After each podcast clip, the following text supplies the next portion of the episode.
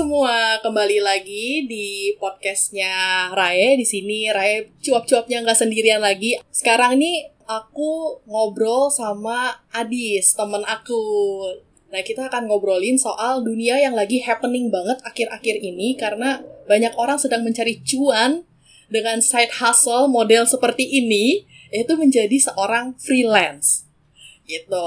Nah ini aku kenalin dulu, enggak aku yang kenalin sih dia harus memperkenalkan diri sendiri sih. Boleh Adis memperkenalkan dirinya, uh, namanya siapa, biasa dipanggil siapa, terus sekarang tuh lagi sibuk freelance apaan aja sih? Oke, okay, jadi halo pendengarnya podcastnya Rai. Akhirnya aku bisa uh, join di sini. Jadi aku Claudia, sering dipanggil Adis, bebas lah mau pilih yang mana sekarang itu jadi guru part time di salah satu sekolah swasta Jakarta Utara sama copywriter untuk mau belajar apa dan brand skincare lokal Elsie Skin. Dua hmm, itu. ada tiga berarti ya kerjaannya. Side job side job. Yeah. sobat sobat cuan. Betul betul Nah, berarti kalau bisa dari tiga tempat ini tuh yang menjadi apa? Jadi kayak main jobnya itu apa tuh, Dis? Kalau main job uh, dalam dalam versi yang kayak emang permanen itu pasti guru sih. Jadi bener-bener permanen dan mau belajar apa juga sebenarnya bukan kontrak. Jadi memang per bulan uh, berapapun yang dikerjain. Jadi bukan per item delivernya yang dibayar tapi per bulan gitu sama kayak Skin cuma kalau Skin emang aku cuma sampai akhir tahun doang tapi kalau bener-bener ditanya main jobnya aku pasti akan tetap job guru gitu jadi side jobnya yang nulis gitu Hmm, oke okay, oke. Okay. Nah, um, kalau misalnya nih kan ada tiga profesi, dua hmm. itu freelance, satu itu anggaplah jadi sebagai main jobnya sebagai guru. Yes. Uh, kamu sendiri tuh tahu soal dunia freelance ini tuh sejak kapan? Oke. Okay. tentang freelance-nya ya. Oke, jadi kalau tentang ada uh, ikatan bekerja bernama freelance itu kayaknya dari lulus kuliah deh Rai. Jadi kan kalau kita ingat itu di job street kalau dulu kita lamar-lamar kerja kayaknya akun utama ya atau website utama kan job street ya. Itu ada pilihan kan kayak full time, paruh waktu, sama freelance. Nah, dari situ aku tahu jadi kepo-kepo freelance tuh apa sih? Oh ternyata pekerja lepas gitu kan yang nggak eh, nggak uh, permanen terus juga biasanya project based dan sebagainya. Oh jadi tahu freelance-nya sendiri. Tapi kalau freelance dinulis bener-bener ada yang namanya copywriter ada yang namanya caption writer content writer content editor dan sebagainya itu bener-bener baru tahu 2017-an dan itu pun kayak awalnya tuh agak memalukan gitu loh tahunya karena ada aku ngobrol sama orang dia itu foundernya haho haho.co.id kalau nggak salah. Terus dia bilang sekarang itu enak loh jadi penulis caption banyak uh, selebgram banyak artis yang lagi nyari. Dan saat itu tuh aku ketawa aku masih inget banget kayak ah seriusan? Ada orang hire orang lain untuk tulis caption. Baru deh sekarang ngerasa oh ternyata itu adalah hal yang umum.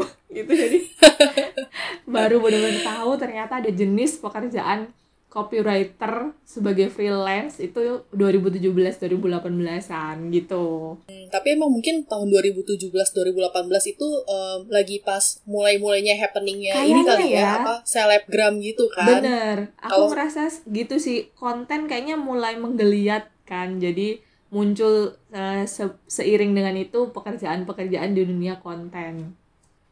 Hmm. Nah, itu kan awalnya tahu terus itu jadi kayak ketawa sendiri. Secara tidak langsung jadi kayak merendahkan pekerjaan yes, yang tidak umum ini. ya. nah, memutuskan untuk menjadi um, uh, freelance writer, maksudnya punya keinginan itu dulu deh untuk menjadi freelance writer. Itu uh, sejak kapan tuh? Oke, jadi karena emang udah ngeras udah tahu kan, jadi 2017-an tahu oh ternyata mungkin nih jadi freelance uh, aku kebetulan suka nulis juga dari udah mulai rutin nulis dari 2014an gitu kan. Jadi bolehlah. Tapi emang nggak pernah nggak pernah serius banget gitu loh Rai kayak cari lowongan atau apa. Dan balik lagi tahun-tahun itu kan nggak kayak sekarang ya. Kita nemuin freelance based job itu kan banyak banget sekarang. Dulu kan nggak familiar belum ada situs-situs yang uh, aku pahami juga gitu. Jadi waktu itu 2018 kerjaan freelance pertamaku pure dari temen. Uh, karena ada temen yang ngerekomendasiin aku ke temennya. Akhirnya kenalan dan lanjut. Totalnya sama dia itu kayaknya lim, lima lima project gitu. Kebanyakan rata-rata video. Jadi aku uh, bikin skrip uh, skripnya gitu. Terus dari sana mulailah uh, mikir kayaknya bisa juga nih untuk dilanjutin. Dan yang nggak selalu project base bisa aja yang memang bayarannya tuh per bulan tetap. Aku explore lah kemungkinan-kemungkinan semenjak dipekerjakan sama teman gue itu. Jadi pertama banget 2018 dan kalau ditanya kenapa minat aku gak mungkin nggak jawab karena cuan. Karena karena duitnya nggak munafik lah. Itu pasti jawaban pertama sih. Ada hobi terus hobinya bisa dikomersialisasikan. Ya udah aku lanjut aja aku gas aja. Tapi selain itu menurutku kayaknya aku sama kamu tipe yang sama orang-orang yang uh, lumayan banyak energi dan waktunya sehingga bisa bercabang gitu. Kayaknya kita pernah ngobrolin ini kan? Bisa nyambang jadi ya udah waktu melihat. Jadi ceritanya tuh Ray, di sekolahku yang sekarang Jakarta itu emang beban kerjanya itu jauh lebih rendah dibandingkan di Surabaya gitu. Itu bener-bener beda banget. Sampai aku kayak ngerasa aku ini punya waktu buat apa nih? Gitu punya waktu lebih. Hmm. nah, akhirnya cari-cari. Jadi selain uh, pertama duit motivasinya berminat uh, motivasi yang kedua menurutku fleksibel uh, secara fleksibel waktunya bisa dikerjain dari kosan dari rumah gitu kan. Plus ada energi waktu lebih. Sama yang terakhir sih menurutku aku tuh minat freelance karena ternyata dari kerjaan freelance yang berganti-ganti itu tuh bikin kita belajar topik baru. Pasti kamu setuju gitu kan? Kita nggak familiar iya banget. gitu. Sebagai sesama freelance. Iya kan? Itu bener-bener plus minus sih. Awalnya pasti kayak kikuk dan ngerasa salah-salah mulu. Tapi lama-lama jadinya wawasan kita itu nambah. Itu menurutku apa ya belajar agak terpaksa tapi dibayar. Jadi ya ya udahlah enjoy aja gitu. Waktu itu aku dapat project yang paling ngerasa apa nggak familiar itu uh, eh, IT jadi perusahaan IT itu benar-benar kayak wordingnya atau kata-katanya vocab-vocabnya nggak familiar banget kan. Tapi akhirnya oh ternyata cara kerjanya perusahaan IT itu ini. Oh ternyata ini yang mereka jual. Ada tambahan informasi. Menurutku itu sih yang bikin freelance itu uh, enak dan layak untuk kita coba. nah kan uh, apa freelance itu kan macam-macam perusahaan yang sama sih di tempatku yang sekarang juga. Itu agak-agak pusing sih gitu kan tentang apa ini pajak apa ini Betul. outsource outsource. Dan lembaga-lembaga keuangan sejenis lainnya benar-benar. Nah itu gimana caranya kamu tuh untuk kayak tahu untuk industri yang hmm. kurang familiar gitu? Jadi kayak gimana aku nentuinnya ya gimana kepoinnya terus itu juga gimana sih caranya untuk mengerjakan itu padahal aduh nggak familiar banget nih, ini jauh ah. banget nih dari dunia gue gitu. Aku bersyukurnya mungkin setiap kali aku dapat job yang nggak familiar ya mungkin lebih tepatnya semuanya kecuali mau belajar apa ya karena mau belajar apa umum dan banyak orang yang bilang aku banget gitu kan. Tapi yang lain dari tanaman terus perusahaan IT waktu itu ada uh, perusahaan keramik dan lain-lain emang kebanyakan nggak familiar. Tapi kalau tahu kita itu kan dibayar untuk itu mau nggak mau kita profesional dong. Menurutku ada dua sih yang harus kita andalkan. Pertama itu brief yang jelas. Itu penting banget. Entah dari atasan kita di agensi atau memang bosnya bos bisnis itu secara langsung kita tahu mereka itu uh, ekspektasinya kayak apa gitu. Karena walaupun kita familiar sekalipun sama bidangnya tapi kalau kita nggak tahu ekspektasi mereka kita pasti akan jatuhnya eksekusinya salah-salah terus gitu. Jadi diperjelas dulu nih ekspektasinya apa. Waktu itu aku juga sempet singgung uh, di story waktu cerita tentang ini ya aku selalu tanya ke bosku ini mau aku tulis caption ini atau artikel ini tujuannya apa nih? Gitu. Caption terutama. Tujuannya jualan atau cuma awareness gitu. Dan rata-rata kebanyakan yang dulu-dulu itu kebanyakan awareness kan. Nah kalau udah ke sana baru deh aku pelajari kira-kira topik ini gimana caranya bikin orang lain pembaca lain itu jadi familiar dan akhirnya tertarik. Walaupun belum tentu mereka beli gitu ya. Ya udah hmm. kulik sendiri. Tapi memang eh, awal-awal pasti kesulitan sih. Pasti ngerasa salah-salah terus. Dan ini aku harus nulis apa ya gitu. Dan mungkin direvisi terus nggak masalah. Cuma yang penting kitanya bener-bener minta brief yang jelas itu pertama tipsku. Terus kedua bener-bener pelajari yang segala kemungkinan tentang bidang itu. Terus diinget-inget. Kalau aku biasanya aku bener-bener catat Rai kayak waktu tanaman itu aku jadi inget-inget oh ternyata jenis philodendron itu nggak suka air jenis ini tuh kayak apa perawatannya. So next time aku suruh nulis lagi aku nggak usah ulang proses kreatif dari nol gitu. Aku udah tinggal recall informasi aja oke oke ini uh, persiapan sebelum memulai pekerjaannya ya. Nah, kalau misalnya apa namanya waktu itu kan memulai freelance di tahun 2017 2018. Hmm. Uh, pernah kebayang nggak sih untuk menjadikan freelance ini tuh sebagai sesuatu yang full time? Jadi benar-benar cuma freelance gitu ya. Iya. Ini kata-katanya agak aneh sih full time. iya benar. Mungkin lebih tepatnya full time nulis kali ya. Tapi sebenarnya juga bisa sih pernah banget. Jadi dulu itu waktu aku pindah dari Surabaya ke Jakarta aku sempat apply IDN Times Rai kan. Tapi sebenarnya bukan freelance ya. Kalau di sana kan emang permanen kan sebagai writer atau editornya. Oh di Kompas juga editor uh, atau writernya. Tapi memang Tuhan masih kasih aku guru lagi-lagi. Dan sekarang sih aku ngelihatnya memang punya dua jenis pekerjaan yang berbeda. Itu saling menghibur gitu uh, saling menghilangkan jenuh. Kalau misalkan lagi jenuh sama murid ya penghiburannya kerjaan nulis. Kalau lagi bosen berkutat dengan caption dan huruf-huruf ke penghiburannya murid. Jadi aku merasa ini berkat tersendiri yang ya yang akan aku nikmati maksimal lah untuk saat ini. Tapi kalau kamu tanya apakah terpikir ke depannya kepikir banget. Terutama nanti kalau udah dikasih Tuhan momongan pengennya sih full freelance dalam arti emang full remote working sih. Jadi fleksibilitas itu tuh kan mewahnya di sana. Aku bisa ngerjain dari mana aja gitu kan. Terus juga nggak terlalu terikat. Mungkin kalaupun meeting bisa dibikin seminggu sekali gitu kan. Uh, itu yang yang aku kejar sebenarnya. Dan pengen banget kalau misalkan nanti udah punya momongan full di konsep bekerja dan bidang nulis. Iya sih kalau ini aku jadi menambahkan. Apa. Aku pernah baca blog kayak gitu. Pokoknya dia um, full time freelance juga. Mm. Uh, tinggalnya di Canggu. Oh, Enak ya, wow. ya sih. tinggal di Canggu. dia tuh bilang gini, dia nggak suka untuk terikat dengan perusahaan dan mm. dia kira um, dia tuh cocoknya tuh jadi businessman. Ternyata tuh enggak, dia nggak suka untuk berbisnis karena ternyata yang dia cari adalah selain fleksibilitas waktu, fleksibilitas tempat juga. Kalau misalnya Bener. bisnis kan harus apa namanya harus di satu tempat tertentu. Sedangkan kalau misalnya kerjaan kayak dia yang digital nomad istilahnya iya. itu tuh nggak harus di satu tempat. Dia tinggal uh, bahkan dia kalau dia tuh kliennya dia tuh dari luar negeri gitu kan. Jadi gajinya dolar. Oh, kayak wah. itu senang ya. Iya banget Terus dia bilang kayak gaji dolar terus itu ya udah tinggal pilih aja tempat yang biaya hidupnya itu nggak tinggi tinggi banget. Jadi dia pilih di Canggu kan karena dia menurut dia itu lingkungannya tuh yang kayak bule banget dan dia tuh bisa lebih kreatif di sana. Dan kayak hmm, benar juga ya. Itu ideal life banget sih sebenarnya.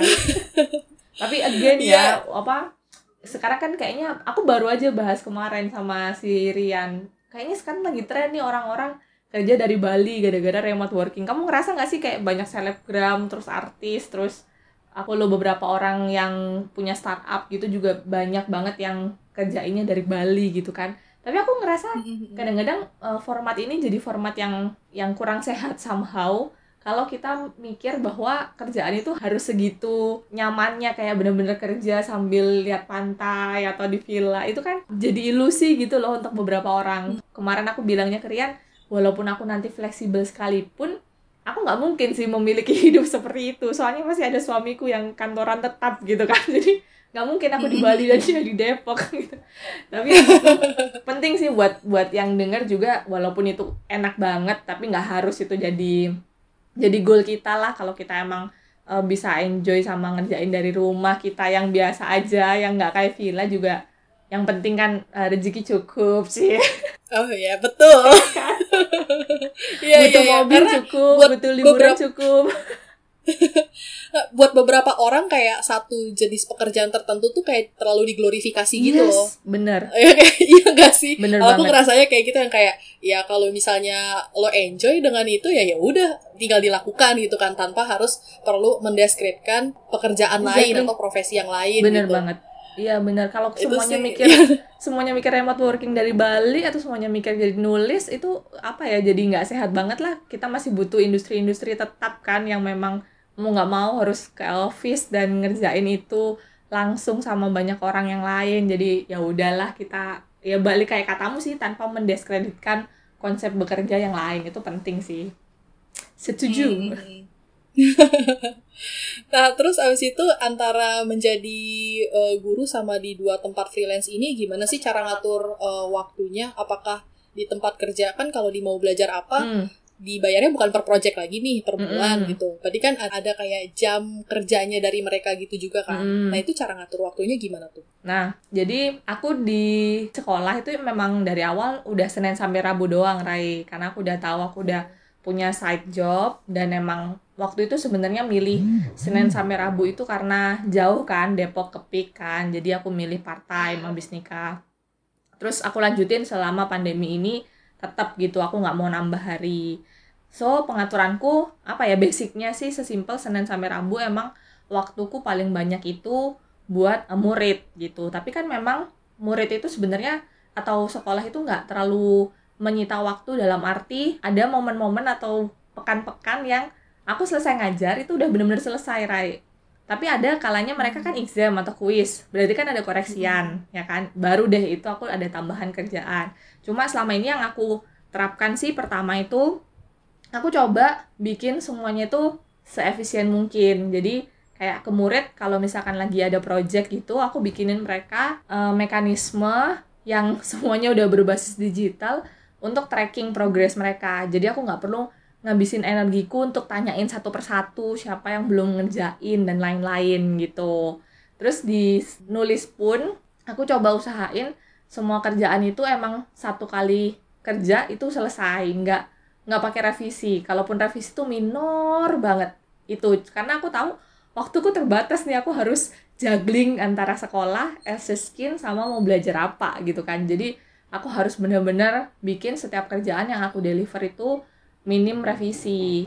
Itu yang menurutku kalau teman-teman sering kebingungan dengan multiple job, nggak ada cara yang lain selain eh, kita itu bikin seefisien mungkin mekanisme kerja kita sama kualitas kerja kita. Karena revisi itu bukan cuma takes time revisi itu menghabiskan mood kita kan karena kan kayak aduh salah gitu kan jadi Iya, iya, iya, kan? berasa kok. dan kalau udah kena revisi tuh kayak ngerasa bentar deh aku mau self reward dulu atau aku mau kalem dulu rebahan dulu.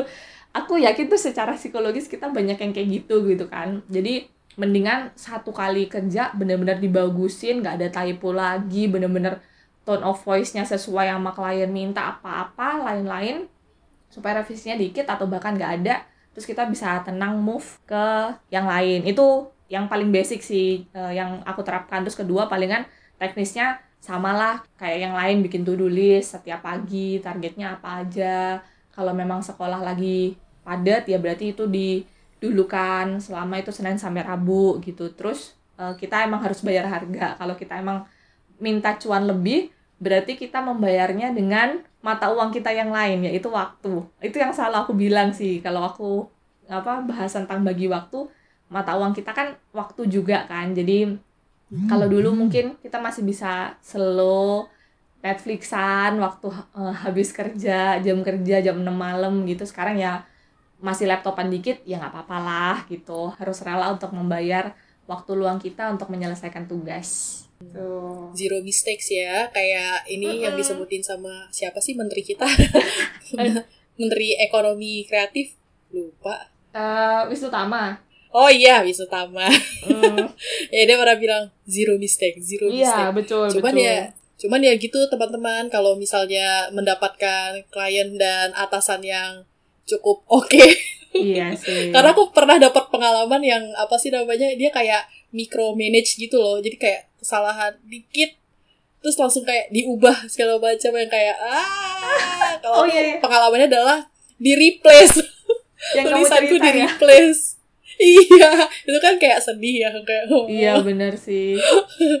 Udah capek-capek mikir terus di replace. Tapi yang kayak ya udahlah ya. Heeh, bener-bener itu semua sudah berlalu.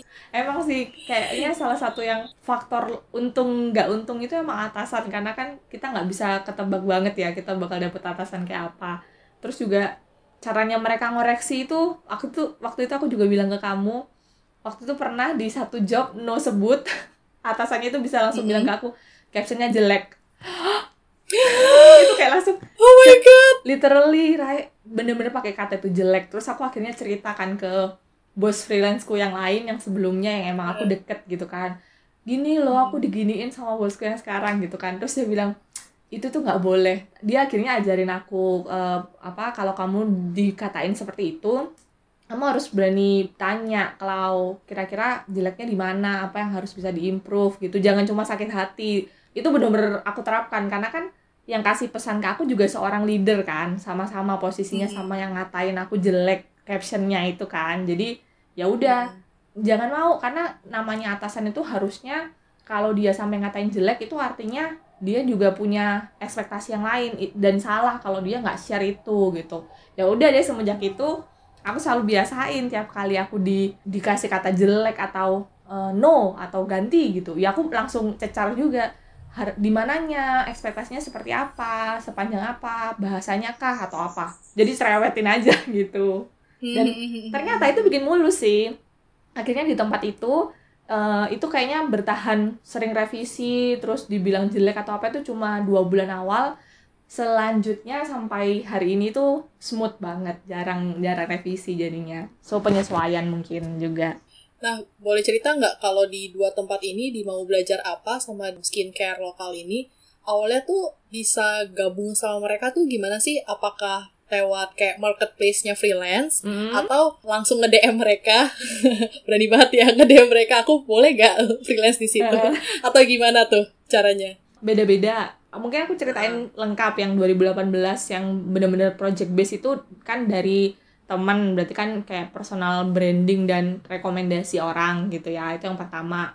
Terus uh, Shop With Sky yang plan shop itu ownernya uh, DM aku gitu di Instagram karena nemuin profilku. Terus uh, dari sana berarti cara yang kedua selain personal branding atau networking itu kita harus perkuat online presence kita di di media atau di website apa pun gitu. Karena ternyata itu bisa membuka chance orang yang lagi cari sebuah kebutuhan atau fungsi entah itu gak harus nulis ya. Kalaupun tuh desain juga masuk gitu kan. Terus baru cari sosial media kita dan lanjut. Itu yang uh, Shop It Sky. Nah yang mau belajar apa? Mungkin yang paling unik waktu itu aku juga share di Instagram. Uh, karena memang aku sering komen sering sering interaksi sama konten mereka terus akhirnya sama salah satu adminnya gitu bilang eh di mau belajar apa lagi kosong? Posisi copywriter. Kamu mau eh, kamu apply dong. Jadi kayak invite gitu loh invite aku untuk apply. Jadi aku nggak tanya ada lowongan atau enggak mereka yang reach aku gara-gara aku emang aktif untuk interaksi sama mereka. Itu yang eh, mau belajar apa.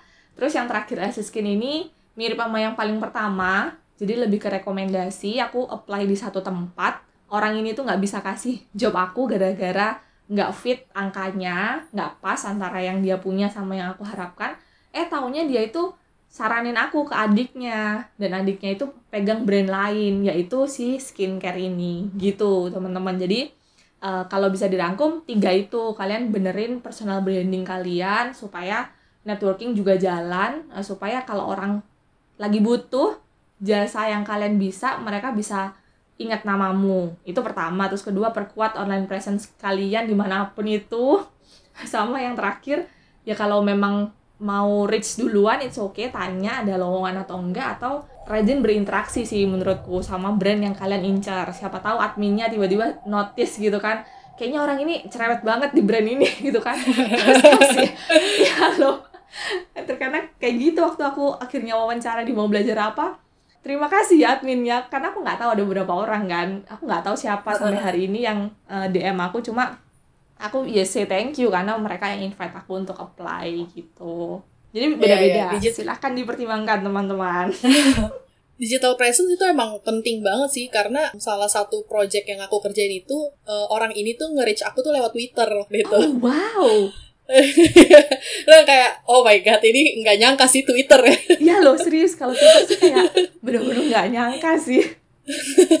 kalau di Instagram tuh banyak kan yang DM tuh yang kayak model MLM gitu lah. Hmm, Tapi kalau yang ini nggak nyangka banget dan digital presence itu nggak nggak ter nggak cuma soal sosial media tapi Betul. juga platform lain tuh kayak misalnya em, kayak situs-situs yang UGC gitu yang bisa terima Betul. tulisan kita kayak Kompasiana, IDN Times, Mojok atau juga bisa ke kayak portfolio online gitu kayak Behance atau ya banyak lah di luar sana Mm. atau marketplace kayak gitu juga bisa. Ini aku nambahin kalau misalnya ada yang gimana sih cara cari kerjaan freelance. Ada beberapa Nah ya. itu iya ada banyak banget cara untuk kalau mau mendapatkan pekerjaan freelance kamu. Ini kayak ini ya. Get kayak infonya lah clickbait ya. banget. Dapat kita bisa tahu info lowongannya lah ya at least. Iya, walaupun memang tidak semudah itu juga sih. Maksudnya Hmm. em, sama kok lelahnya dengan mencari pekerjaan seperti biasa kayak gitu Yes, kan. poin penting itu, Rai. di-notice, ditolak, terus itu nggak dihubung-hubungin lagi, Bener, apalagi setelah bener. tahu red card. Bener. ya itu em, apa namanya perjalanannya eh, semacam itulah. Nah soal personal branding gitu, Hmm. Em, yang kamu tuh paling sering pakai tuh personal branding apa dan sebenarnya apa sih yang yang dibubuhkan di sana yang menurut kamu ya ini adalah personal branding gue gitu. Kalau kayak fungsinya itu pasti nulis. Jadi personal branding Hmm. sebagai seseorang yang bisa dan suka menulis. Itu dulu sih. Karena kan memang fungsi yang aku jual utamanya itu. Tapi pertanyaanmu eh, spesifik membubuhkan apa itu penting sih. Jadi teman-teman kalau lagi bikin personal branding nggak cuma pikirin fungsi atau pekerjaanmu apa, tapi juga hal apa yang orang lain itu pengen tangkep dari kamu gitu kan. Kalau aku sengaja nggak sengaja itu dari personal brandingku aku pengen orang itu nangkep bahwa aku orang yang memang ngerti banget sama bahasa Indonesia itu. Jadi Hmm.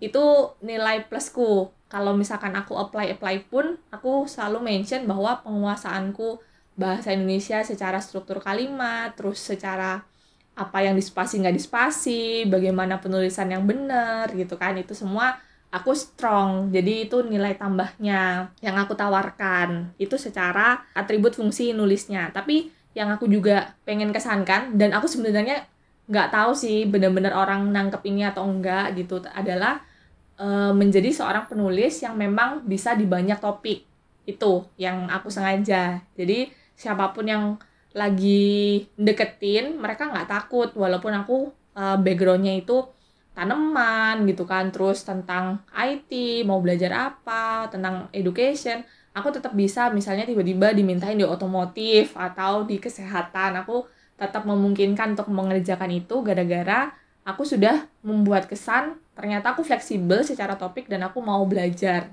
Jadi personal branding Eh, teman-teman ya. tambahin beberapa hal yang lain supaya orang makin yakin. Karena orang-orang suka clueless gitu personal branding tuh apa sih sering posting-posting atau gimana gitu kan. Ya itu beberapa hal yang kayak mereka clueless gitu. Emang apa sih spesifik gitu? Berarti tinggal dicari aja em, apa yang kayak nilai utama yang mau dijual dan ditaruh di setiap lini tulisannya. Bener. Dan kalau apa kalau strateginya apakah posting-posting itu cuma salah satu teman-teman. Posting-posting itu cuma salah satu aja. Kalau kalian emang bisa melakukan itu, bisa melakukan fungsi yang kalian jual. Tapi juga balik ke kayak tadi Rai, kalau kamu nulis ya kamu tambahin nama-namamu di Kompasiana, di IDN Times. Jadi nggak selalu dari posting-posting doang, tapi juga dari karya yang real gitu sih. menjadi seorang freelance gitu godaan apa sih yang sering kali muncul Rebahan. manage waktu ya itu paling sulit Enggak, enggak gimana, gimana. Duh. Jadi godaan ya yang Eh, godaan dan nggak enaknya sih biar sekalian aja kalau godaan tadi rebahan tuh pasti ya kayaknya godaan sejuta milenial zaman sekarang.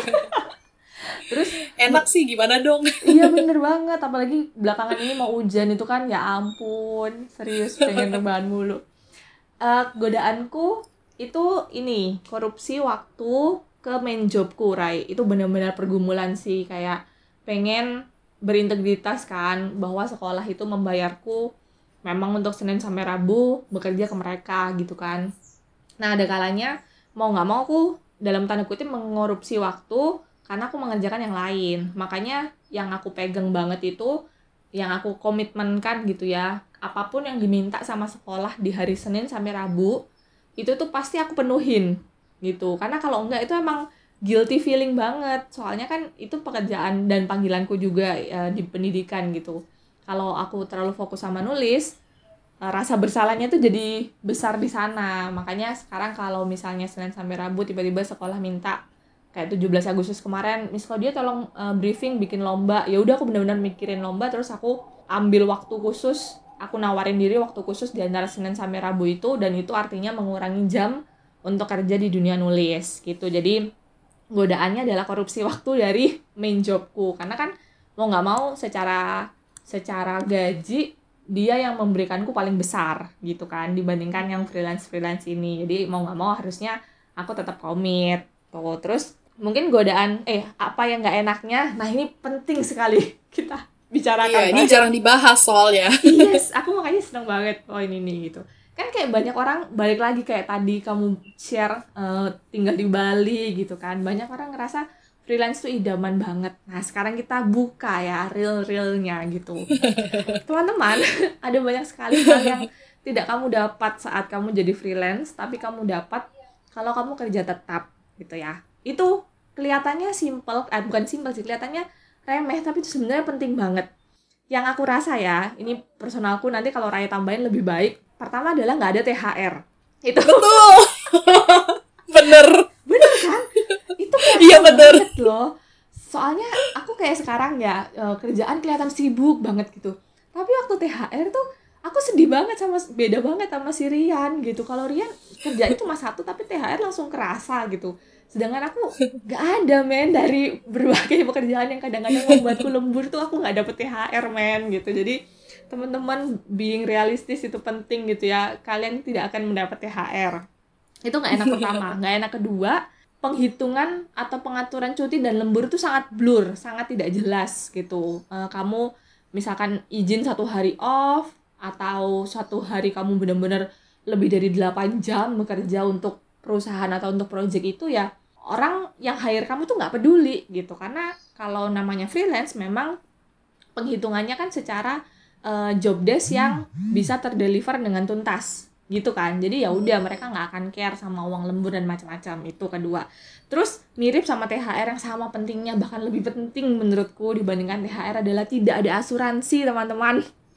Betul. Itu ah itu benar-benar kayak aduh sedih banget kalau kalau ngelihat sama balik lagi bandingin sama Rian. Asuransinya benar-benar lengkap gitu kan. Kalau mau ke pengobatan nggak takut pasti di reimburse.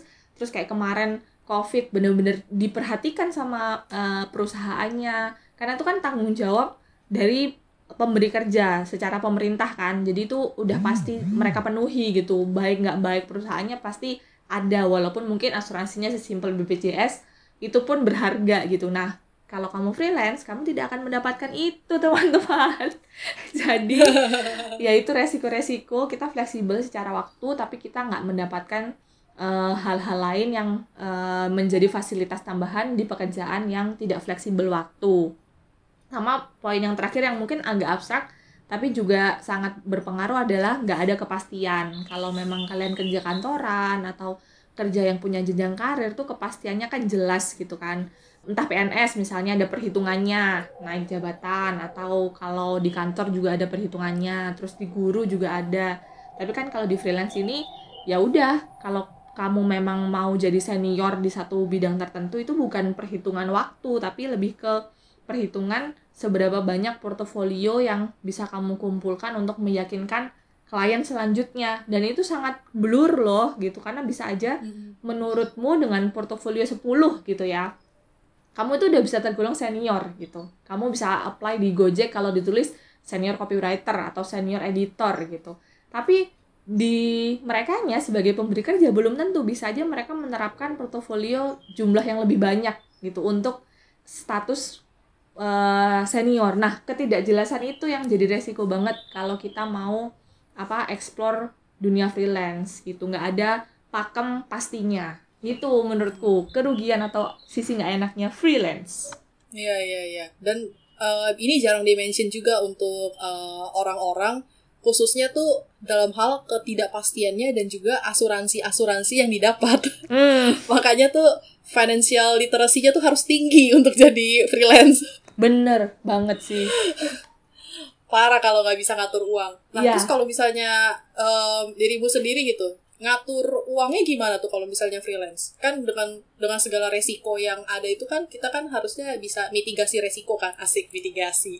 asik ya makanya aku seneng banget dengan katanya luar biasa Ini gara-gara freelance di tempat yang berat-berat apa ya? amazing Terus, jadi apa mitigasi eh, ini resiko tapi di fi- finance-nya ya keuangannya ya Iya. mungkin case-nya agak beda kalau aku Rai. Aku kurang bisa memberikan gambaran yang lengkap tentang pengaturan finance se- sebagai freelancer. Balik lagi karena aku punya main job dan job utamaku itu emang gaji tetap kan, gaji tetap setiap bulan. Pertama itu, terus kedua freelanceku juga semuanya itu per bulan itu ada. Jadi kayak Showbiz Sky memang dulu itu per bulan ada eh, selama satu tahun, tapi memang perhitungannya per caption yang aku bikin nggak mungkin nggak ada satu bulan itu nggak mungkin nggak ada gitu. Tapi beda-beda jumlahnya. Sedangkan kalau yang mau belajar apa sama skincare ini bener-bener gaji per bulan gitu kan. So kayak eh, jumlah yang beda-bedanya nggak terlalu aku rasakan. Cuma prinsipku kalau kamu memang mau ke freelance itu kamu harus lebih baik sih bukan harus. Lebih baik memang punya satu freelance yang bukan project base. Emang freelance yang beberapa bulan itu gajinya akan sama. Kalau kalau bisa sih setengah tahun minimal gitu ya supaya kamu tahu kira-kira dalam setengah tahun itu ada pemasukan minimal berapa yang diterima. Sedangkan kalau masih terima kan masih ada waktu tuh. Kalau cuma satu freelance masih punya waktu baru tambah yang project base. Nah project base nya itu harus komit pure untuk ditabung atau dipakai buat uh, reward dan berbagi. Tipis-tipis ya tapi kebanyakan ditabung. Menurutku itu. Jadi dibandingkan memikirkan strategi finance-nya aku lebih encourage teman-teman kalau mau ke freelance kalian coba cari satu freelance yang satu atau dua freelance yang memang membayar kalian itu per bulan dengan angka yang sama. Berapapun uh, item yang kalian deliver. Supaya itu jadi pegangan kalian. Selebihnya kalau masih ada waktu kalian baru deh tambah-tambah yang project base karena memang project base tuh biasanya uangnya gede kan gitu. Jadi it's okay juga. Itu sih kalau finance Kalau di aku sih langsung ini sih langsung bikin pos-pos apa sih namanya pos-pos yang harus dimasukin gitu kan. Hmm. Karena kan kalau udah kelihatan, apalagi udah berapa tahun kerja, itu biasanya udah ketahuan tuh per bulan itu kira-kira kita punya pengeluaran berapa sih. Oh nah iya, itu nilai benar-benar. minimal yang kita harus achieve gitu kan. Sama Benar-benar. yang berikutnya adalah baru dimasukin ke pos-pos yang kayak dana darurat atau misalnya em, yang penting lagi asuransi karena kan kita nggak di cover asuransi juga iya. makanya tuh ya financial literacy tuh penting banget sih untuk freelance gitu. Nggak cuman asal dapet ah ini duitnya gede. Gitu iya benar. Nggak sebu- tidak semudah itu. Tidak semudah itu Ferguson nah terakhir nih daripada tips kan modal apa sih yang diperluin untuk jadi freelance khususnya fre- eh, freelance writer ya mau itu di copy kayak konten kayak atau apa pun itu intinya writer Hmm, oke. Kalau modal, pertama yang tadi kamu udah sebut, aku mau copy financial literacy itu penting teman-teman karena penghasilanmu tidak tetap, jadi kamu harus atur eh, sedemikian. Jadi itu betul sih, betul banget. Terus mungkin yang aku tambahin pertama adalah kamu harus punya modal itu networking itu. Jadi namanya freelance itu sangat jarang kita bisa benar-benar dapat atau nyampe ke informasi yang kita cari tadi ke- kayaknya belum kesebut gitu ya. Jadi ada beberapa marketplace sebenarnya kayak Seribu Lancer, Getcraft, terus juga kalian bisa lewat LinkedIn, terus eh, freelancer Iya, terus juga sekarang itu si lingkaran buk eh, apa lagi nayangin atau lagi rilis lepasan. Itu juga untuk freelance. Kan tetap aja kayak tadi Rai juga mention gitu ya, jangan berat jangan bilang itu gampang. Sejujurnya teman-teman, aku belum pernah satu kali pun kerja menggunakan marketplace itu karena selalu fail, selalu bukan fail sih kayak selalu nggak jodoh aja gitu, entah budgetnya yang nggak pas atau apa pun yang lain. Tapi setidaknya kalian bisa nemuin pertama informasi lowongannya, terus kedua kalian bisa memperkirakan yang dibutuhkan sama industri dari fungsi kalian itu kayak apa detailnya. Bahkan mungkin range harganya kalian juga punya gambaran dari marketplace itu gitu. Jadi bisa diandalkan. So, networking untuk mengcover hal-hal itu. Terus eh, keahlian kalian atau kecermatan kalian cari sebanyak mungkin informasi dan dan benar-benar compare satu sama lain supaya ketika kalian nentuin harga atau apa kalian yakin nggak overprice ataupun underprice itu sih. Terus keterampilan yang kedua atau modal yang kedua menurutku adalah kita harus disiplin teman-teman. Ini apa ya? Sebenarnya pekerjaan apa pun membutuhkan disiplin tapi itu bukan hal yang mudah gitu ya. Kalian harus bisa manage waktu kalian harus bisa manage energi kalian jangan sampai kelihatan fleksibel nih gitu. Tapi justru malah lembur nggak jelas. Sampai jam 10 malam masih kerja itu kan nggak ideal sekali gitu. Jadi bikin uh, prioritas atau bikin pengaturan waktu yang efisien kalian harus bisa komit dengan itu. Yang kedua terakhir komunikasi. Itu modal banget. Selain kita apa punya personal branding yang sudah mengkomunikasikan diri kita dengan otomatis di media sosial coba jadi orang yang uh, memperlengkapi diri dengan kemampuan untuk berani bertanya, berani untuk memperjelas sesuatu. Itu penting di industri apa pun sebenarnya teman-teman, termasuk terutama di freelance seperti ini gitu. Dan di remote working ketika kita nggak ketemu bosnya gitu kan, kamu harus bisa berkomunikasi dengan smooth tanpa menyakiti atau menyinggung orang lain, tapi yang menjadi kepentinganmu dan menjadi apa goalmu itu bisa nyampe. Itu sangat-sangat krusial sih menurutku. Karena aku ngelihat beberapa temen yang bukan teman beberapa rekan freelance dari tempat yang lain gitu ya. Ada kalanya mereka hanya memikirkan ini selesai eh, gitu kan. Tapi akhirnya mengecewakan bosnya atau akhirnya kalau mereka ngotot sesuatu itu jadi bikin sewot teman-teman yang lain. Dan itu tuh kan nggak enak banget ya jadi jangan sampai kalian merusak personal branding dengan attitude attitude karena komunikasinya kurang baik. Bukan karena kalian jahat tapi karena komunikasi kalian kurang smooth. Sama yang terakhir jadilah self learner itu. Belajar mandiri. Jadi kalian siap apa pun topik yang datang ke kalian kalian bisa belajar itu terus kalian bisa cepat untuk menguasai hal itu. Menurutku itu modal-modal penting dari untuk menjadi seorang freelance banyak ya untuk menjadi freelance ternyata tidak semudah itu Ferguson. Tapi ini bisa jadi insight sih kalau misalnya teman-teman yang entah itu mau side hustle atau misalnya full time freelance, full time freelance. Iya. Tetap masih yang kayak aneh ya. Benar. Tapi ya itulah gitu kan. Dan juga pekerjaan freelance ini tuh sesuatu yang updating terus. Jadi misalnya saat ini adalah model kerjanya seperti ini lima tahun ke depan kalau misalnya industrinya berubah teknologi berubah pekerjaan freelance juga akan berubah. Betul bener banget nih yang berubah bisa bisa bidangnya lebih banyak bisa konsep bekerjanya dan banyak banget. Jadi harus apa ya kayak fleksibel lah mengikuti zaman. Iya betul betul. Soalnya nih kayak sepupuku aja dia tuh nggak hmm. ngerti dengan apa yang aku kerjain gitu kan. Hah ternyata ada kerjaan kayak gitu ya? Ada. Memang pekerjaan ini agak goib. Iya udah. Kelihatan nggak kelihatan ya. gitu ya rasanya. Iya gitu. Kalau misalnya orang yang minderan sih agak bingung gitu kan. Maksudnya ini uh, pekerjaan yang bergengsi nggak bergengsi tergantung cara pandang orang juga. Iya orang yang ya, butuh kita itu untuk pede mempromosikan diri butuh agak ya cokak-cokak dikit nggak apa-apa. Mempromokan diri itu penting gitu. Jangan malu lah apalagi ada media sosial. Tunjukkan kamu bisa sesuatu terus ya siapa tahu dapat duit kan dari sana gitu. Fleksibel lagi. Kalau ada kalau ada orang-orang seleb kayak gitu misalnya uh, orang-orang terkenal di Twitter atau di Insta Instagram gitu mereka kan kadang suka buka gitu kan ah yang punya apa namanya yang buka freelance komen di sini. Nah itu ikutan aja ya, mendingan.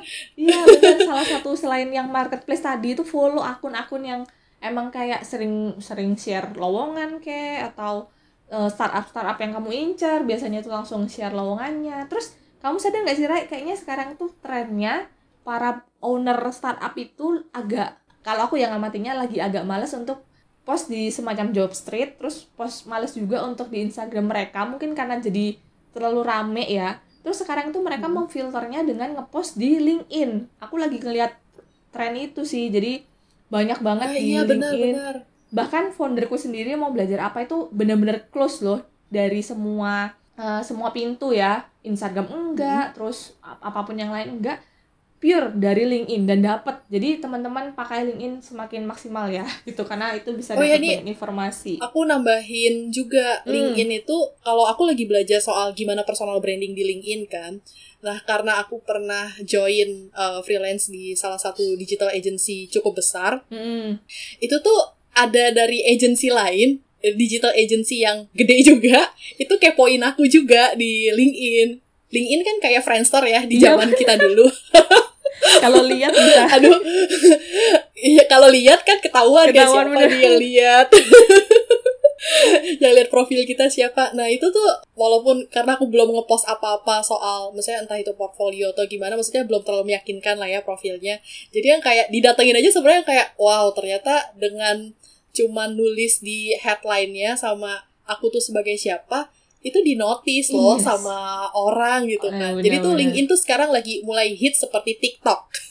iya bener cuma beda bidang aja ya TikTok lebih hiburan Iya, banget betul. teman-teman harus manfaatkan LinkedIn at least for now Betul. karena kita nggak tahu ya ke depannya jangan-jangan ada yang lebih canggih lagi Iya. Oke deh, thank you banget Adis buat ngobrol-ngobrolnya. Ini seru banget. thank you juga tidak sabar untuk Yuk. mendengarkan obrolan ini mendengarkan sendiri Iya, masih ada antrian di soalnya yang sebelumnya belum dipublish. oh gitu siap Iya, maaf maaf ya. Ya, Ah. em, ditunggu aja teman-teman em, akan ngobrol apa-apa lagi. Walaupun sebenarnya ini podcastnya agak gado-gado sih, campur-campur. Apa-apa, Tapi semoga bisa memberikan insight buat kalian yang dengar. Maksudnya bukan yang ini banget lah, maksudnya polusi suara banget lah ya. Hmm. Hope hopefully Nggak enggak cuma gitu. buang-buang kuota lah ya Iya. Iya. Semoga nggak cuma buang-buang kota dan ada manfaatnya gitu. Mungkin itu terhibur dengan suara saya atau mendapatkan sesuatu dari konten yang dibahas. Yeay. Oke, thank you banget Adis. Dan sampai jumpa di episode berikutnya. Dadah. Bye bye.